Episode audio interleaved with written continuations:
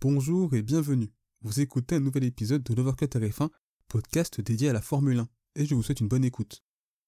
Pour cette dernière course avant la trêve estivale, on a assisté à un Grand Prix d'Hongrie, ma foi, très intéressant.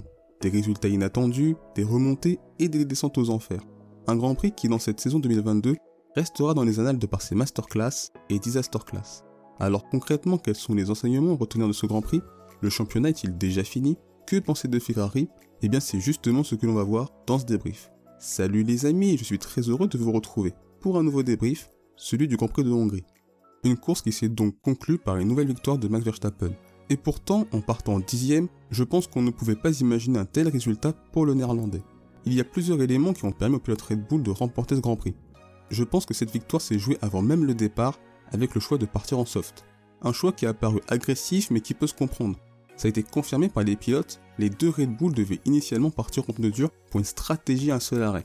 Mais durant les tours de mise en grille, ils se sont aperçus que les softs étaient déjà compliqués à faire chauffer, donc clairement les durs, ça n'allait pas le faire. Et puis dépasser sur le tracé hongrois est compliqué, et partir en soft, c'est se donner une chance de revenir vite dans la lutte avec les Ferrari et les Mercedes. Ils ont donc su être flexibles d'un point de vue stratégique, et ça a payé.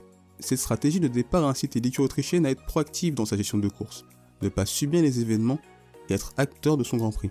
Ça s'est confirmé durant ce premier relais de Grand Prix. Il fait l'undercut à Lewis Hamilton en s'arrêtant dès le 16 tour avant d'undercuter de nouveau Russell et Sainz lors de son second arrêt. D'un point de vue stratégique, cette course est une véritable masterclass, avec en plus un tête à queue qui aurait pu avoir de graves conséquences. Donc chapeau à Red Bull, et je pense qu'une écurie italienne pourrait parfaitement bien s'en inspirer. Dans cette première partie de saison, le pilote Red Bull a été tout bonnement irréprochable dans ses performances dans la lignée de sa saison 2021. Hors abandon et sa voiture endommagée à Silverstone, il a constamment terminé sur le podium. Clairement, l'ensemble Red Bull Verstappen est au-dessus du lot cette année. Et je trouve qu'avec les déboires de Ferrari, on a tendance à ne pas se rendre compte du niveau du néerlandais cette année et de son niveau de régularité.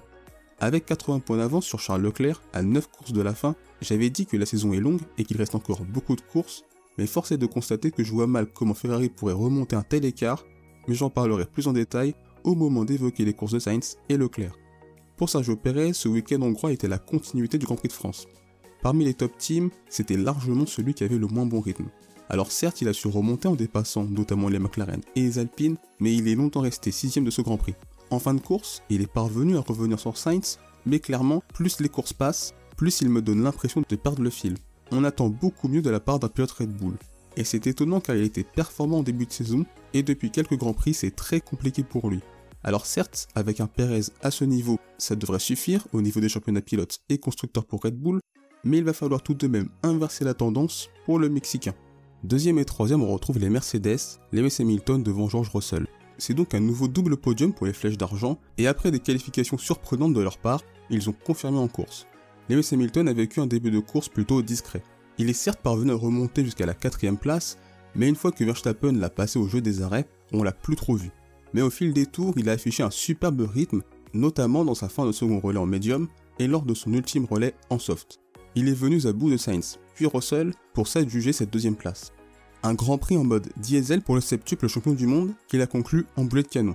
C'est donc le cinquième podium consécutif pour le Britannique et seul Verstappen a marqué plus de points que lui sur ses cinq dernières courses. Il est clairement sur une excellente dynamique, à lui donc de continuer sur cette voie.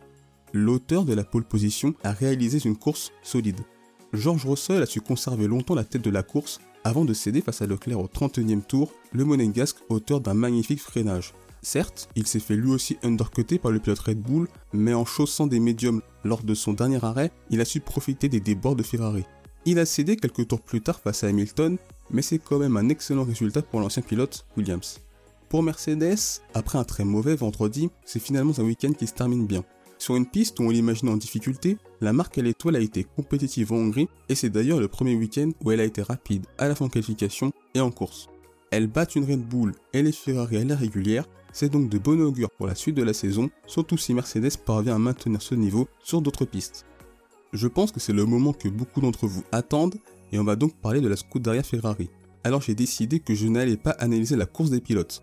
Je trouve plus intéressant finalement d'expliquer comment, en partant 2 et 3, avec le rival pour le titre 10ème et le Mercedes en pôle, on peut finir 4ème et 6ème à la régulière avec sur le podium un pilote qui part 10ème et un autre qui partait depuis la 7ème position. Le tout sur un circuit où on imaginait la Ferrari plus compétitive que la Red Bull. J'ai donc analysé pas mal de choses pour comprendre ce que Ferrari a voulu faire. Il est important de distinguer les courses de Leclerc et Sainz. Les raisons de leur contre-performance ne sont pas les mêmes. Pour Sainz, c'est clairement un manque de rythme qui l'a plombé notamment en fin de course. En difficulté dans son relais en pneu médium, il a eu du mal en pneu soft. Incapable de rattraper et menacer Russell, se faisant même dépasser par Hamilton et pas loin de se faire doubler par Perez. Et Ferrari lui avait pourtant appliqué la meilleure stratégie en prolongeant son relais en pneu médium avant de chausser des softs. Pour Leclerc, c'est différent. Il était en tête de la course et c'était le plus rapide en piste. Il n'y avait pas de problème de rythme. Mais un événement va faire basculer sa course, le deuxième arrêt de Max Verstappen. Car quand le néerlandais s'arrête à la fin du 38e tour, il a 7 secondes de retard sur le pilote Ferrari. La principale erreur des rouges est de s'être trop focalisé sur Verstappen. Les stratèges Ferrari ont voulu privilégier la position coûte que coûte, en se disant aussi que doubler en Hongrie, ce n'est pas simple. Le souci c'est que Leclerc comme Sainz ne pouvaient mettre que des hard ou des softs. Et 32 tours en soft ça faisait beaucoup, et ils ont donc décidé de mettre Leclerc sur les hard. Je pense que le fait d'être derrière au championnat a fait qu'ils ont été omnibulés par le fait de rester absolument devant le pilote Red Bull. Mais il y a aussi un manque de recul, puisqu'on a vu d'autres équipes, notamment les Alpines, souffrir en pneus durs. Red Bull, comme je l'ai dit il y a quelques minutes, n'a même pas voulu les utiliser. Ça a clairement manqué de flexibilité, d'adaptation aux conditions de course, et quand on se veut être un top team, il faut aussi savoir prendre en considération ce qu'il se passe en course, et pas juste se focaliser sur les données récoltées le vendredi. Beaucoup d'entre nous avions compris que les durs sur Leclerc, ça n'allait pas le faire. Et d'ailleurs, l'arrêt en pneu soft, quelques tours plus tard, est un signe de désaveu pour l'écurie italienne. C'est dans ce genre de course que l'on voit la différence qu'il y a encore entre la Scuderia et le tandem Red Bull-Mercedes. Mathieu Binotto a même tenu après la course des déclarations absolument lunaires. La voiture n'a pas fonctionné, ce n'est pas un problème de stratégie, mais de performance. Si la voiture avait fonctionné, nous ne serions pas ici pour parler de choix de pneus. Au fait, Mathieu Binotto, c'est le genre de personne qui te dirait Je ne dirais pas que c'est un échec, ça n'a pas marché. Alors pour Sainz, je veux bien, mais pour Leclerc, ce n'est plus une question de performance. Hamilton finit deuxième de la course, alors qu'avant que Leclerc chausse les durs, le monégasque possédait 11 secondes d'avance sur le pilote Mercedes. C'est donc clairement une erreur de stratégie.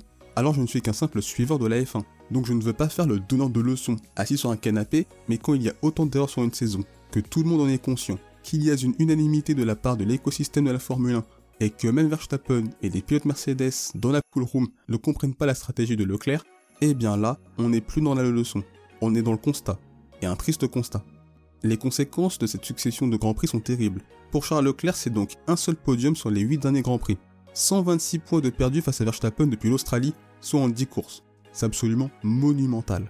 Ferrari est seulement 30 points devant Mercedes avec la meilleure voiture du plateau ex L'écurie italienne a autant de podiums que les flèches d'argent. Et enfin, Charles Leclerc a moins de podiums cette saison que Lewis Hamilton, 5 contre 6. Je pourrais encore continuer, mais je vais m'arrêter là. En tout cas, imaginer un rebond de Ferrari, ça me paraît très compliqué vu le niveau global des rouges. Lando Norris termine ce Grand Prix à la 7ème position et c'est le vainqueur de la bataille du midfield.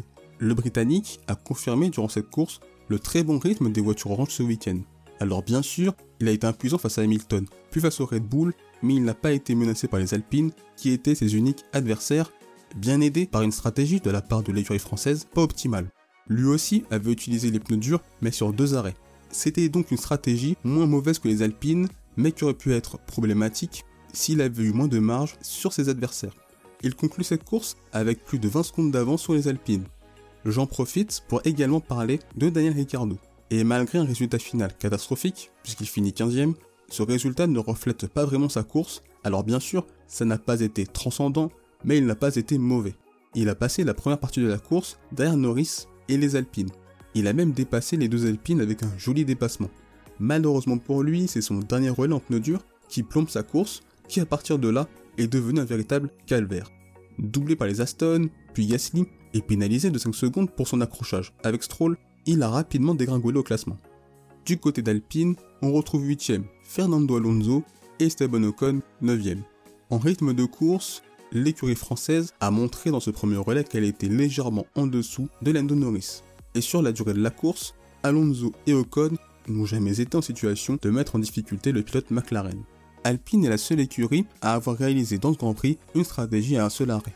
Une stratégie qui a clairement pas fonctionné et on l'a vu puisqu'ils ont énormément souffert avec les pneus durs. Impossible de les faire fonctionner dans ces conditions fraîches. Et ça aurait pu être préjudiciable puisque Vettel finit la course dans les échappements d'Ocon. Sans la VSC suite à l'abandon de Valtteri Bottas, peut-être que les Alpines auraient même terminé 9e et 10e. C'est dire à quel point l'utilisation des pneus durs n'était pas du tout une option efficace pour ce Grand Prix. C'est malgré tout une bonne opération pour Alpine, puisque au championnat constructeur c'est statu quo entre les deux équipes qui ont chacune inscrit 6 points. Clairement, Alpine et McLaren sont au-dessus des autres, et je pense que ce sera encore le cas pour la deuxième partie de saison. Et encore une fois, on retrouve une Aston Martin dans les points avec la dixième place de Sébastien Vettel. À noter la onzième place de Lance Stroll. Ça fait depuis le Grand Prix de France que j'en parle, mais l'Aston Martin parvient toujours à s'en sortir en course, malgré des qualifications compliquées. Contrairement au Castellet, où l'abandon de Leclerc leur avait permis d'inscrire un point, et bien en terre hongroise, c'est un résultat obtenu à la régulière et favorisé par deux facteurs. Le premier est tout simplement la performance de l'Aston Martin en course. En effet, la MR22 est une monoplace plus efficace en rythme de course. 8 fois, Aston Martin a marqué des points sur les 10 dernières courses, malgré seulement 4 top 10 en qualification et pas mal d'éliminations dès la Q1. Le second facteur est la stratégie, puisque les deux voitures ont appliqué à quelques tours près la même stratégie que Max Verstappen. Une stratégie qui a payé, notamment grâce aux erreurs stratégiques de leurs adversaires, Daniel Ricciardo, les Haas, les Alfa Romeo, des pilotes et écuries qui avaient choisi de faire un relais en pneu dur. C'est donc de nouveau un très bon résultat pour Aston Martin. Voilà pour les 10 premiers de la course, et concernant les pilotes ayant fini hors des points, on retrouve Lance Stroll 11ème, devant Pierre Gasly, Mick Schumacher 14ème, Daniel Ricciardo 15ème, suivent Magnussen, les Williams d'Albon et Latifi, Yuki Tsunoda et enfin Valtteri Bottas qui a abandonné au 68e tour. Après avoir été l'égérie de l'espoir, me voilà être l'égérie du désespoir. Eh bien oui, après la candeur, le réalisme. Je me rallie donc à la majorité, n'espérant plus grand chose d'une saison qui avait pourtant si bien commencé. Un sabordage en direct qui en déçoit et exaspère plus d'un. Triste pour une écurie qui nous a fait tant espérer jusqu'à l'Australie. Une voie royale s'ouvre donc à Max Verstappen, une route construite en grande partie par la Scuderia Ferrari. Merci d'avoir écouté cet épisode. S'il vous a plu, n'hésitez pas à vous abonner au podcast de Voir que TF1 ainsi qu'à la chaîne YouTube. C'est une façon de soutenir le projet et également de ne pas manquer les prochains épisodes. N'hésitez pas également à partager cet épisode à vos proches. On se retrouve les amis très bientôt. D'ici là, portez-vous bien, je vous souhaite le meilleur. Salut